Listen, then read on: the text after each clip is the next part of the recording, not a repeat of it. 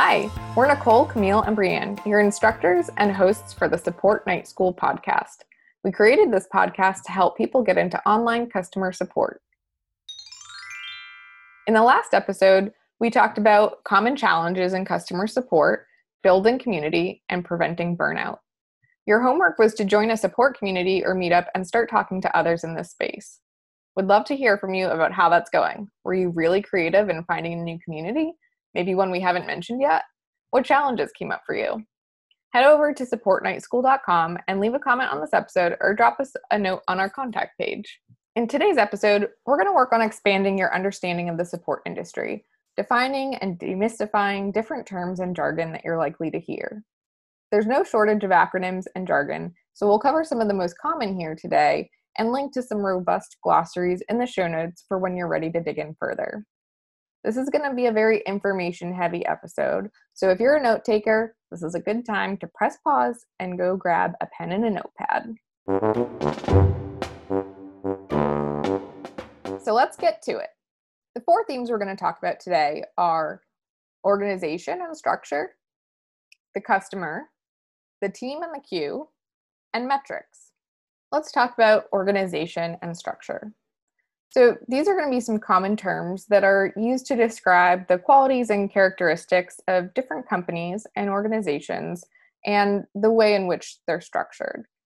Some terms that you might hear come up a lot when you're looking into and learning about customer support, you might also see a lot about customer success.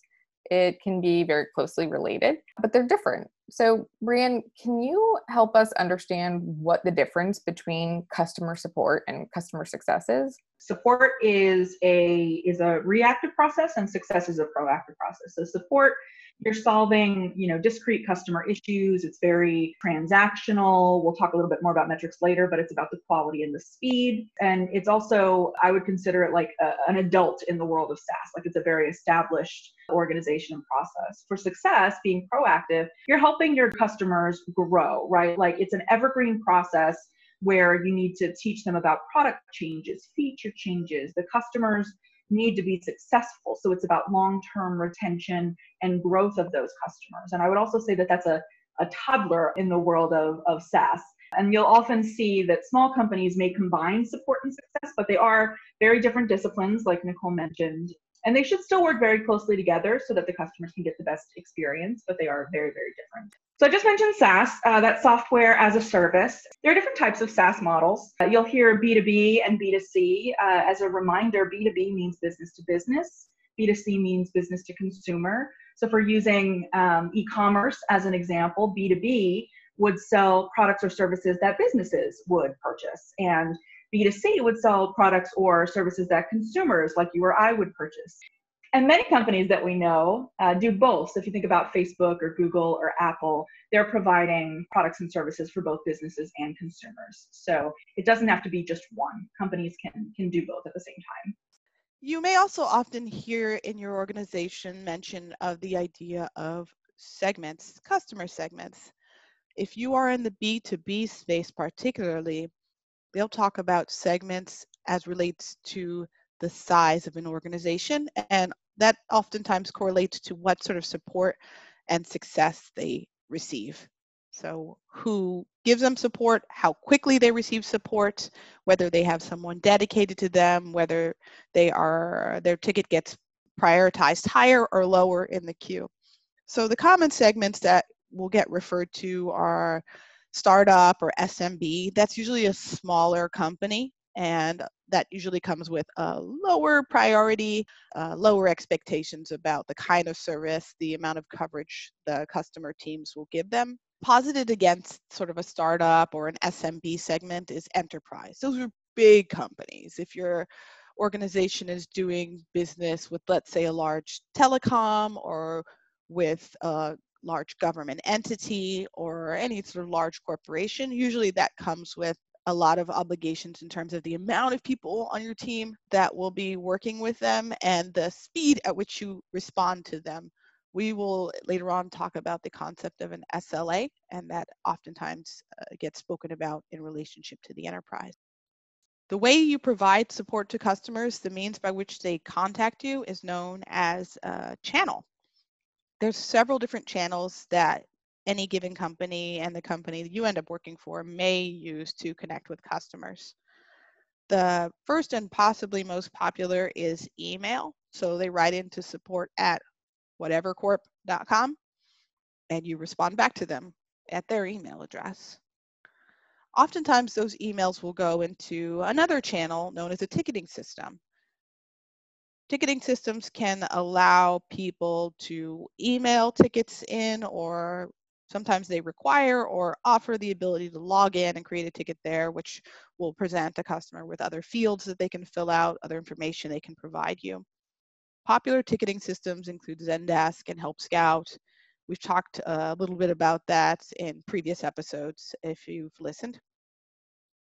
Another means by which customers can contact you is chat. Oftentimes there'll be a chat widget on a website or within an app and you can drop a note to the company and either they'll have someone staffing that chat who can respond to you live or that chat will turn into a ticket which someone will respond to uh, at a later date, hopefully rather soon. Social media is another way that customers oftentimes will take in feedback, sometimes uh, whether they want to or not. If an angry customer tweets at you, it behooves you to respond to them uh, if you can, rather than waiting and seeing if they create an email or log into your ticketing system. That said, the better ticketing systems will sometimes kind of suck in a tweet and allow that to turn into a conversation via ticketing system or via email. While it's less common with smaller startups, you can also offer offer support via phone. Customers can call into you.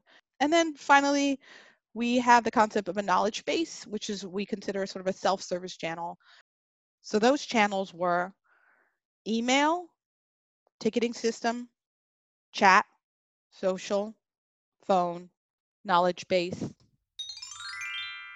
Self service allows customers to access information and be able to solve their own problems and answer their own questions. You drive up to an ATM, you tell the machine what you're looking to do that day and you get what you need or or make a deposit and you're on your way and you're not interacting with anybody.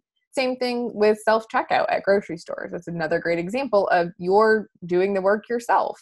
And similarly, there are other folks who might not prefer that and prefer to talk to a human. And we see this that same concept in online support. Typical resources for self-serve models would be some sort of customer facing documentation like you mentioned, Camille, we have a knowledge base, referred to sometimes as a help center, where customers can find the answers to their questions. Communities can be another example of this, where users are helping other users, and it's reducing the amount of resources on the companies to, to be responding to all of those. So, self service models obviously reduce the workload for the support team which can be really helpful. It also allows them to focus on the more complex issues that can come up. So, in a way, it helps your team remain lean. It means that you don't necessarily have to continue to hire linearly to always respond to the highest volume of questions that are often frequently asked questions. This is a huge benefit and resource saver for the support team itself and again, oftentimes customers or users will prefer to be able to look up or have the option to look up information on their own uh, and not have to wait for a support agent to respond to them. A lot of companies have really great and impressive response times. Camille, you mentioned chat, right? So that can be a really quick way to get an answer. But there are also a lot of organizations where their response time might be days or even weeks. So self serve models can provide a lot of benefit.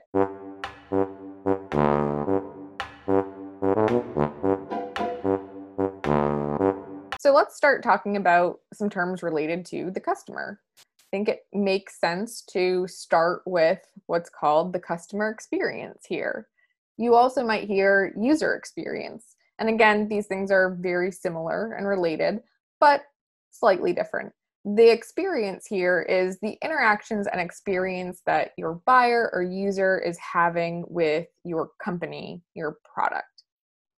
Examples of this can be the response time after they reach out to you, the ease of use of your product. The difference between customer experience and user experience, well, customer alludes to the fact that it's somebody that is paying for a product and buying something. User experience, it can be a user of a product that necess- isn't necessarily paying for a product. So if I'm using, say, a mobile app that is free, I'm a user of that product, but I don't know that I'm a customer if I'm not providing any money. So we can put ourselves in the shoes of the customer and the user and actually gain a lot of clarity around what's going well and what can be improved. Just on that note, Nicole, I recently was in a conversation on LinkedIn with a lot of people in the customer success space. In my career, I've gone back and forth with titles that either have customer experience or customer success in them. And it becomes difficult sometimes to understand what's the difference. Someone described it sort of in this way in the thread. They were talking about how they might explain it to their proverbial grandma. And they said, customer experience is everything that happens from the minute you walk into a nice restaurant. The maitre d', the coat check, everyone like that. Customer success is really the waiter, that person, that wait staff that tends to you that hops to it. If the soup is too cold, that gives you recommendations about what wine would go well with that meal. So later on, if you forgot your jacket at that restaurant, it probably won't be the wait staff that picks up the phone and tells you we found it. It'll be someone in that customer experience. So that's the way to differentiate between success and experience. It may differ from company to company, but that's a good way to think of it.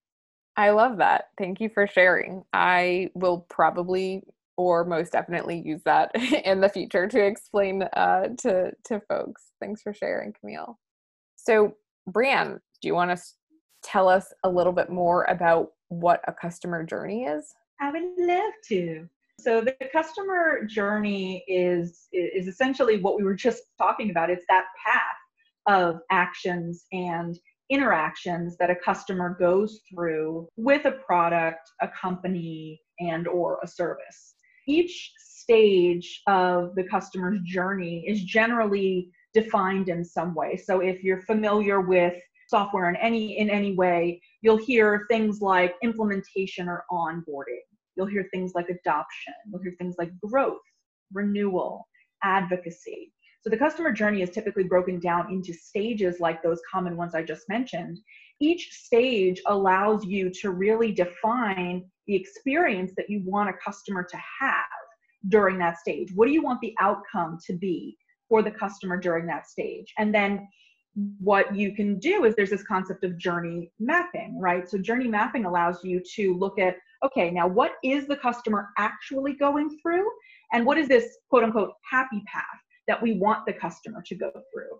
And you're essentially doing a gap analysis on those two things. You're identifying where are their gaps, where are their pain points for the customer, and what can we do to fix those for them. Support and success, and also product and the whole company should really care about the customer journey because removing those hurdles and those pain points makes a, a product or a service what we call sticky it right? Like it allows the customer to just be in the in the product or to be in the service and not have to worry about pains that they're going through in order to achieve something that they want to achieve. So for support you might uh, bubble up information to to your uh, customers customer success manager and let them know that the customer is experiencing some issues uh, during that part of their journey you may also bubble up that feedback even further, you know, do some trend analysis and bubble that up to product so that, you know, product can look and say, you know what, there's this uh,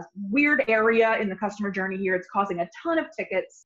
Uh, let's go ahead and roll that into the roadmap and, and fix that. And success, every customer success manager worth their salt should want to know what the customer is experiencing at all of these stages in the journey because the customer success manager's ultimate goal is to make that customer successful and grow them with the company. The only way to do that is ensure they're having the best experience possible. So, customer journey maps are uh, just that opportunity for you to analyze where your customer is, where you want them to be, and then as a company, you decide what the experience is that you want those customers to have. You build a product roadmap, which is what product teams and engineering use to identify how they're going to make changes to the product.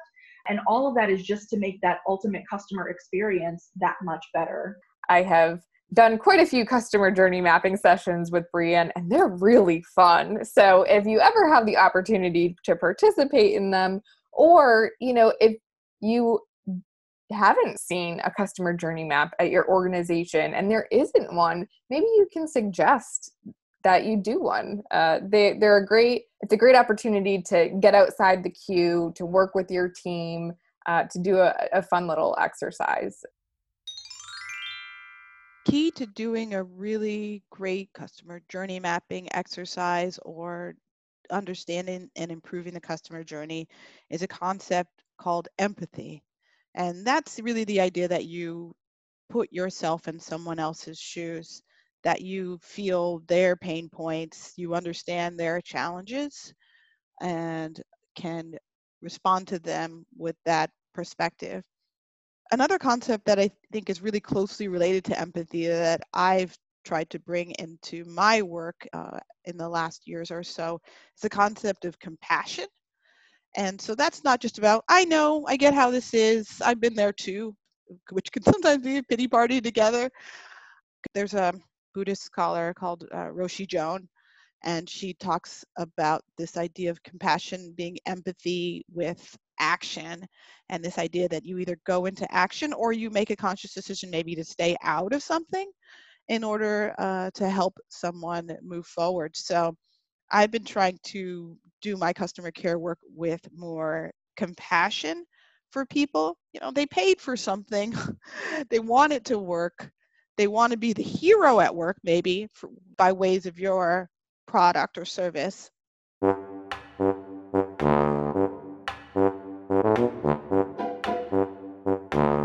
So now we're going to talk a little bit about the team and the queue. The queue being the list of customer support requests that we have to work through wherever that may live, hopefully in some sort of help desk. So, one thing that we want to get used to in working in customer support is that you'll hear many different terms used to describe an individual who's performing customer support. Some common terms are agent, representative, you'll see customer hero, customer champion, even huggers. So just be aware that those these terms are out there. The job descriptions, you know, we we talked about this in earlier episodes. They may vary, but it could be the same job that's being performed. Uh, but we're just using these terms agent, representative interchangeably. So let's talk about tiers of support. You'll probably at some point hear terms like tier one support, tier two, tier three. What what are we talking about here? These are frequently used in technical support environments, but not necessarily always. Essentially, it's a way to segment your team into different escalation paths. And the higher the tier, typically the more complex the issue. If you're working in a technical support environment, you'll have tier one folks who are responding to perhaps more entry level questions or those that can be responded to really quickly, maybe within a couple minutes, maybe with a saved reply. And then you might run into, say, a bug or an issue that isn't documented yet and requires some research by a human. Uh, those might get escalated to tier two. Sometimes you have higher tiers as well. So in escalation, it happens anytime an individual, an agent, a representative has an issue or you know is handling an issue for a customer and they don't have the resources at their disposal in order to resolve that themselves. you escalate that higher to the next level to perhaps somebody more senior, maybe somebody who is eh, specializes in a particular product area. And you might also see customers request escalations because they are hoping for different answers from somebody with a different level of authority than you. Sometimes that might be warranted, sometimes it might not be, uh, but but you'll see these things happen. So there are pros and cons to a tiered model, but it's a pretty common one and, and something that you should be familiar with. On the topic of specializations, another good term to be familiar with is subject matter experts, also referred to as SMEs. These are individuals that have a deep understanding of a particular process, product, function, or technology. They have a deep understanding in some area. They might be somebody that you escalate questions to.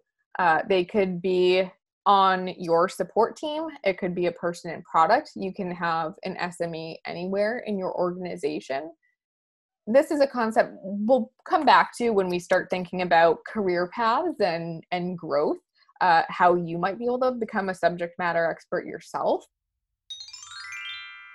So, one uh, word phrase that you might hear a lot in various contexts is is ticket. It's also called a conversation, a request. It's the basic element of any customer care job. It could be an email ticket that someone sends into a help desk, right? We've talked about Zendesk before. We've uh, talked about Help Scout before. They could be calls. A conversation could be a call. It could come into a phone line. It could be a chat, like Camille mentioned earlier. Someone gets on their computer and messages in, and that gets tagged as a conversation. Help desks call them something different, right? You may also have support leadership that prefers not to label them as as tickets, opting for something a little bit more humanizing, like the word conversations. But at its basic element, it is an interaction between customers and support teams. The customer is, is seeking a timely and satisfactory resolution to an issue or something that has come up that they need help with. That's one of the types of, of customer conversations. Another is around product features and product feedback. So everyone knows the saying about opinions. Everyone's got one. I'm not going to say the whole saying, but you get my point. It can be a touchy subject because when uh, a, a, product and engineering team is so proud of the product that they've built, getting feedback about it can be very tricky. But I, I'm of the mindset that customer feedback should always be welcomed, right? Whether it's talking about features that a customer might think is missing, whether it's something that they think should be designed differently. It really helps you identify trends of what your customer base expects from your product which then ultimately helps you and the company decide what the roadmap is going to include and what it will not. It may ultimately cost you some customers, but if you're doing it right, you may also win some customers that you might not have gotten before. Another type of customer conversation that may come up is around bugs. We're not talking about ants or mosquitoes, talking about a software bug. It's an error or a fault in the program that was built that causes it to work in a way that was incorrect or people like to use the word unexpected right? To be it behaves in unintended ways. This can also be a point of contention around bugs because without solid documentation of how things are supposed to work support and success jobs can be really difficult because it's easy to say oh that's a bug when in reality it might just have been not thoroughly thought out or considered during the planning process so I think those are some very, very common customer conversations talking about tickets coming in, just general. It could be anything that they're talking about, product and feature requests and feedback, and then ultimately a bug that's perhaps stopping your customer from doing something that they need to do. And we'll talk about SLAs in a little bit under metrics, but one thing to be uh, aware of is that a bug is actually something that can stop a B2B, a business to business customer, from being able to gather revenue. So we'll, we'll, that's a little primer for SLAs to come. Engineers work in lots of different project management systems. Typical ones include Jira, Trello, Asana, Clubhouse, and they track their work as different issues or tickets or stories. And within the course of a day, an engineer can only do so much. So those work products, stories, issues will collect, and they're known as a backlog. Sometimes you might even hear a term called an icebox, where there are issues that are on the backlog, but maybe even further out. How that relates to customer support work is really this concept of what's going to be tackled for a customer. Is it a bug or a feature that's been requested from a customer that's going to get tackled today? Or is it something that's going to happen further in the future? Things that are going to happen further in the future tend to be in the backlog. In support, frequently we'll get a lot of the same questions. You may have an FAQ on your website that handles frequently asked questions, but customers will if they don't find the information in the documentation, reach out to the customer support desk for questions. And as many support people know, you'll be like, oh, this one again, that one again. There are some things that are standard. Sometimes customers need security information. And your team can get pretty tired of typing the same question over and over. You can start, of course, by sort of saving a reply that people can copy and paste and sort of personalize, but a lot of the support desk tools will also help you create that sort of saved reply, canned response. In Zendesk, it's called a macro. And with a few clicks of a button, a few clicks of your mouse, you can have a response out to that customer. You probably still don't want to use a totally canned thing. You want to change out their name, maybe add a few more details. But a macro can save you a lot of time if you're giving the same sort of answer to customers over and over. Yeah, the one thing I would say about macros is reread everything. When you're using a macro, just be sure that you're going through before you click that send button and make sure you're calling the customer by the correct name. Make sure this may go in the bloopers, but make sure that you're not apologizing for their incontinence instead of their inconvenience. Things like that that are, you know, small things but have big impacts.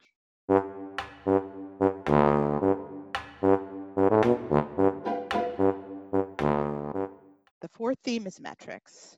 Organizations track metrics to answer the question, how are we as a company doing? As a team, you also want to know how's your team doing? Do we need to hire more people? Do I need to train someone up some more? Is someone ready for their next challenge? And also as a manager or leader of a team, you want to look at the metrics to understand where your team can improve, where you might need to introduce some sort of training, and sometimes, unfortunately, when it might be time to transition someone out of the company. Many organizations have metrics dashboards. They'll talk about metrics either in terms of a KPI, which is a key performance indicator, or an OKR, which is objectives and key results. There's also another concept of MBOs, management by objective. But any way they describe it, it's just a way of measuring whether everyone's on track. Time to close is a metric you will often see related to support desk. Tickets come in and every good support desk wants to try and limit the amount of time that uh, an issue is open. So time to close or TTC will be tracked oftentimes to improve over time and get a better sense of how you are servicing your customers and how quickly you can go from frustrated customer to hopefully happy customer. CSAT or a customer satisfaction score is another really common metric that you'll see tracked on almost any support team. When I talk about customer satisfaction scores with my clients, I like to explain how to approach thinking about them and that you really want to take it with a grain of salt. A CSAT score is what we typically refer to as a vanity metric. What that means is it gives us some information, face value, but that there's a lot of context. You don't want that to be a key metric that you're tracking meticulously on its own. You want to vary the metrics that you're tracking and gain as much context as possible about your customer sentiment. Reasons that CSAT scores are not perfect, it's ambiguous and subjective.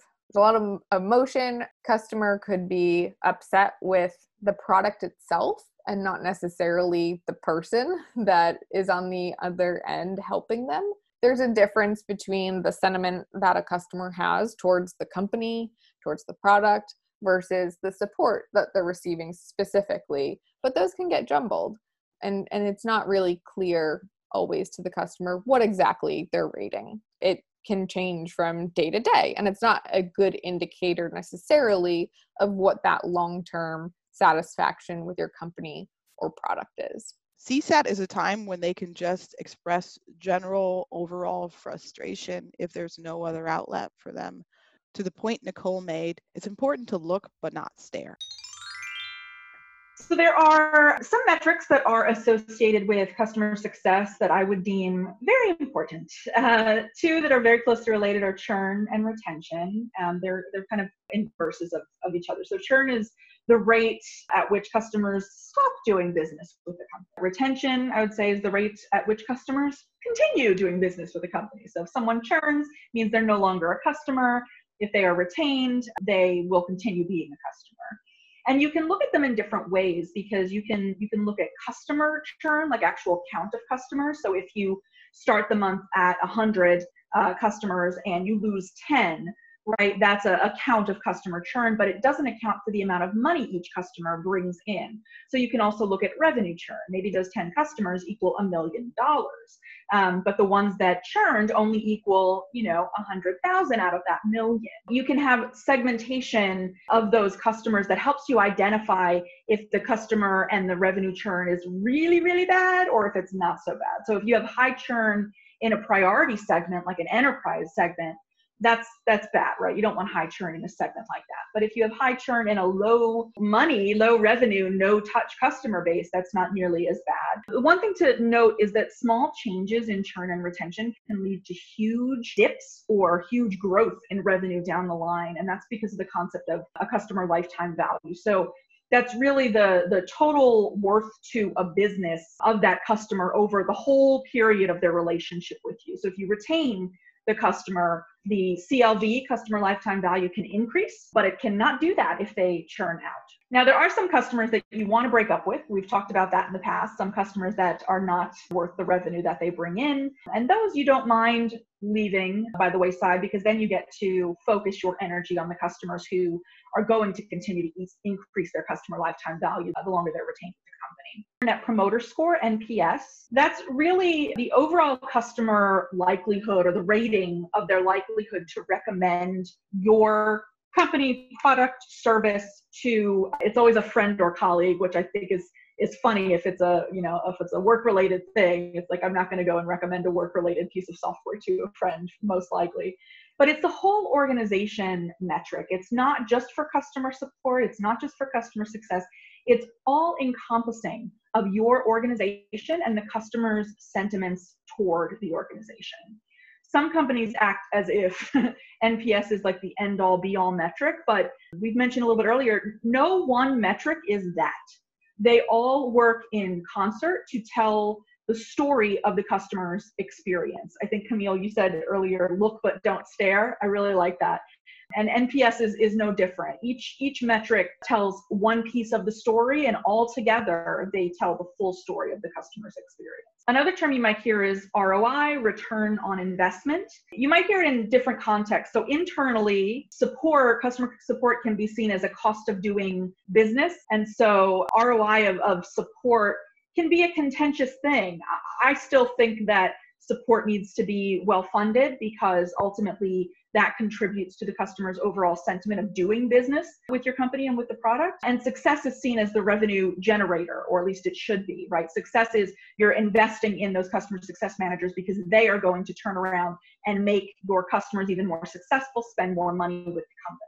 Customer facing, to kind of springboard off of the success description that I just said, it's a CSM, customer success manager's job to continually show value in your product and your service to the customer, right? You want to get them, when you get a new customer, you want to get them to the place where they are seeing benefits from that investment that they made in purchasing your product or your your components whatever you're selling and it's also referred to as time to value you want your customer to experience a very short time to value so that their return on investment seems huge. And, and in other words, you'll hear it referred to as the aha moment as well. That is definitely something that makes an impact on a customer and it helps that customer be that internal champion to their company if they are a B2B business.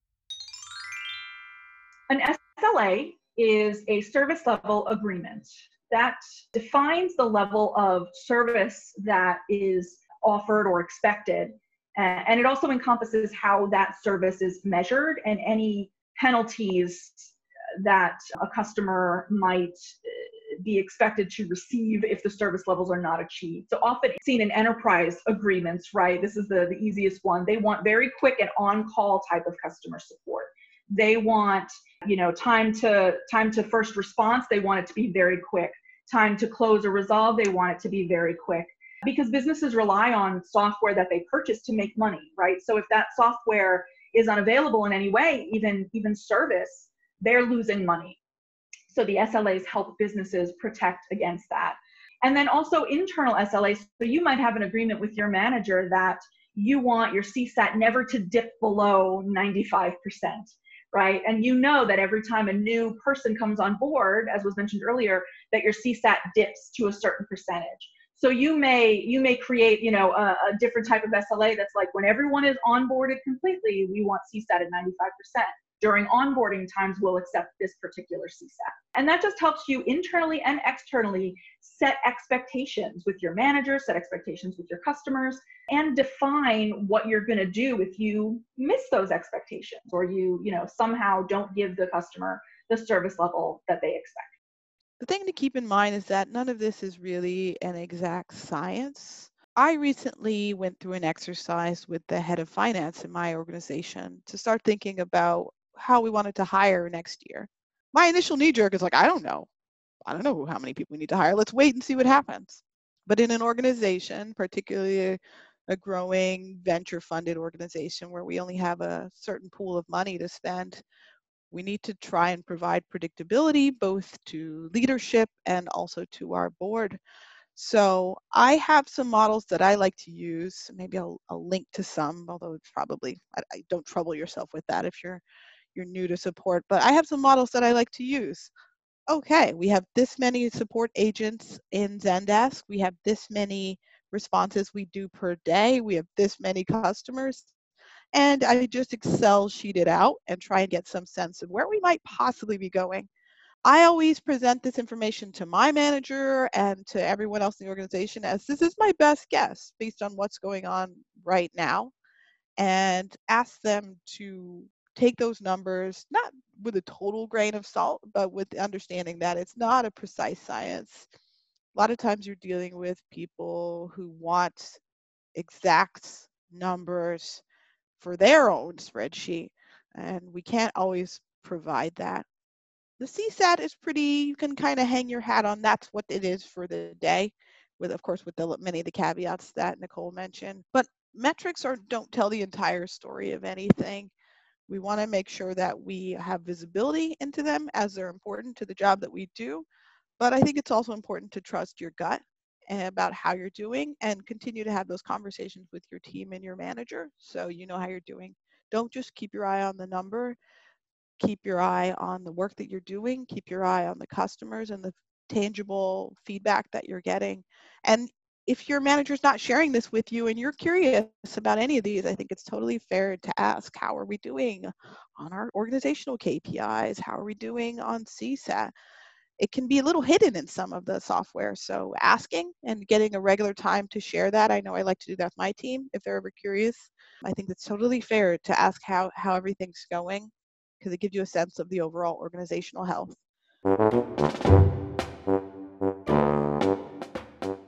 We can see now how some of these words or phrases that we covered today have different meanings depending on their context.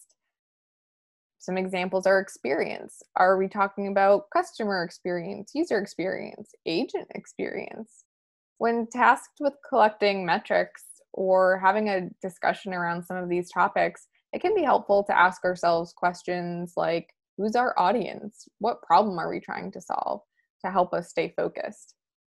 We've linked to some great resources in our show notes this week, including robust glossaries of additional support terms, deeper dives into things like CSAT scores, customer support versus customer success, and more. Your homework this week is to review a glossary that we've linked to in our show notes and reach out to us if you have any questions. In the next episode, we're talking about growing your career and leveling up. We're sharing ideas and strategies to sharpen skills, specialize, and take on more or different responsibilities. I'm also excited to share that as we approach the end of our six episode series, we're already planning a little bonus Q&A episode. There might be a good blooper reel to look forward to, just saying.